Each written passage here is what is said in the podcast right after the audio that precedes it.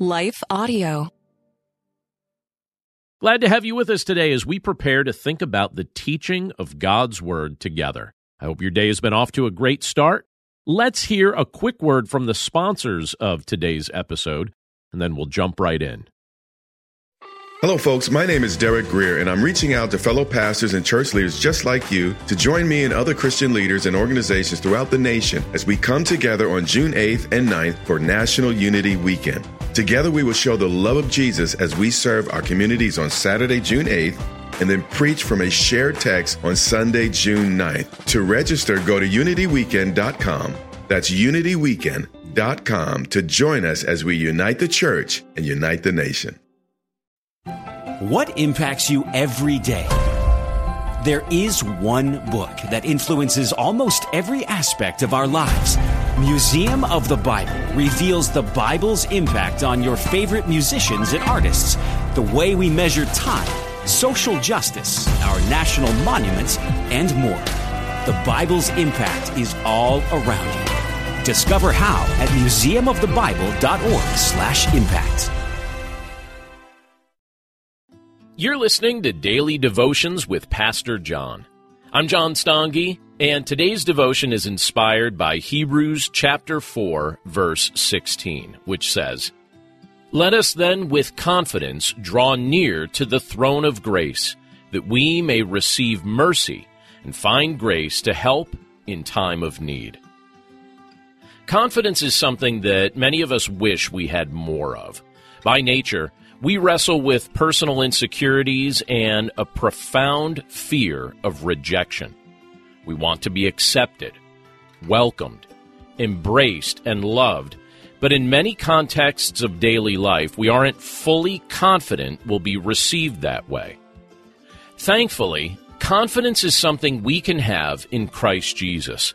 Because of who Jesus is and what he has done for us, we can be confident that through faith in Him, we can come before the throne of God. We can draw near to the Father, knowing for certain that those who have faith in His Son, Jesus Christ, are welcomed into His presence. His love for us is not a trivial thing. He invites us to live today fully convinced that He is delighted to hold us near to Him. From His hand we receive grace and mercy. From His hand, we find the kind of help we truly need in the midst of the challenges we will face today and every day to come.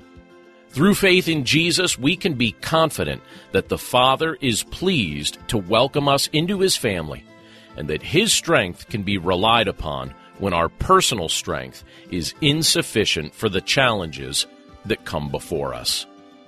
Let's pray. Lord, we thank you for the privilege to be able to come before you.